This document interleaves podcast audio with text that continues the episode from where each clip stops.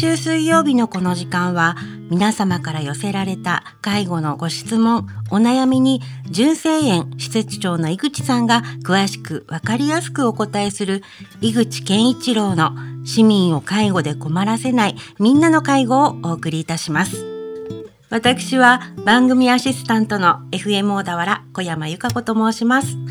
井口さん、今週もよろしくお願いいたします。はい、よろしくお願いします。皆さんこんにちは。純正園の竹村と。石山です、はい、今日はこの2人でお送りさせていただきます。よろしくお願いいたします。今日は、えー、同席していただいている石山さんのお仕事紹介ということで、えーと、彼の入社までのいきさつの部分であったり、えー、実際に入社してみてどうだったかというところをいろいろ話していただこうかなと思っております。よろしくお願いします。よろしくお願いします。はい石山さん早速なんですけれども石山さんは学生時代は福祉の勉強っていうのをされてたんですか？はい。私は福祉については勉強してきませんでした。おすると大学の時は何の勉強されてたんですか？大学時代は海洋生命科学部という魚について勉強してきました。おお魚について。なんかちょっと良ければ具体的に分かりやすく教えてもらってもいいですか？そうですね。大学ではかまぼこについて研究をしてきまして、かまぼこ。はい。小田原でもかまぼこが有名だったりするかもしれないんですけど、うん、そうですね。そのかまぼこの弾力について調べたりというちょっと介護とは離れた研究を4年間してました。めちゃくちゃ面白そうですね。そんな石山さんがこう介護について興味を持つみたいなきっかけというかそういったものは何かあったんですか？大学時代にアルバイトでプールのアルバイトをしてたんですけど。プールのアルバイトはい、はい、その際市民プールというところで高齢者とすごい関わる機会が多かったんで。でも実際プールのアルバイトではその高齢者と関わるといってもお話しするぐらいで、うん、やはりその高齢者の視点に立って何かするということは難しく、なんか別視点でもっと支援できたらいいなと思ってそこから興味を持つようになりました。アルバイトをきっかけにっていうことで興味を持っていただいたってことだったんですね。あそうだったんですね。ありがとうございます。実際にこう大学4年生になって就職活動というのを開始していってうちの選考を受けていただいたと思うんですけれども選考の時に何かこう印象残ってることとか覚えてることありますか？そうですね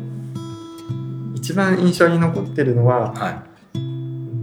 ェブ説明会の後に行われる懇談会っていうのがとても印象に残ってます。はいはいはい、年の近い先輩と人事部の方を除いたその先輩方とだけ話す機会があるんですけどうちの職場の人間あの入社間もない人間たちとってことですね。はい実際に年の近い入社されて2年目だったり3年目の職員さんと話すことができるとやはりその間近の近い声を聞くことができるのでなぜか信頼感が増っちゃいるかっていうのがあって一番印象に残ってますね。生の情報が手に入りやすいというか、うん、そういうことかそれが結構印象には残っていたと、まあ、今この懇談会っていうのは石山さんにも実際やっていただいてますよね はい。分かりました。ありがとうございます、まあ、そんな選考を経て入社の方をしていただいたと思うんですけれども実際に入社をしてみて感じたこととか何か残ってることありますか？そうですね。実際に僕はもう先ほど述べたように魚についてっていう介護を学んでない状態で入社したんですけど、は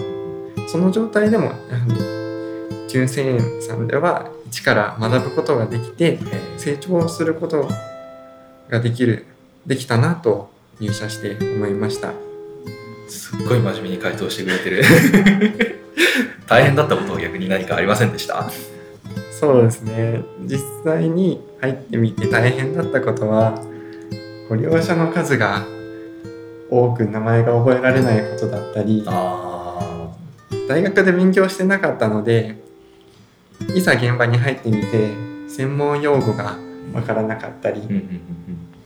あとは夜勤をやってみて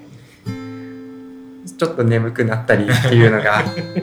やっぱやってて大変だったことかなって思います。なるほどですね。今日も夜勤明けのところ引っ張ってきてしまっているので相当眠いですよね今ね。もうそうですね 少し眠いですけど。本当ごめんなさい。今挙げていただいたこう専門用語の部分だったりとかこう学んできていなかった分っていうところは実際にその後何かこう解消されるきっかけみたいなものはありましたか？そうですね実際に最初は本当に専門用語の分からず緊張で不安でいっぱいだったんですけど入社しては入社入社すると最初は介護の現場からではなくまずは研修室で一から知識だったり、福祉についてだったりっていうのを学ぶことができたので、まずそこで勉強することができたかなと思います。またその次2ヶ月目3ヶ月目というところで現場に入ってみて、頼れる先輩と一緒に学ぶことができたのでその部分でも実際にわからないことを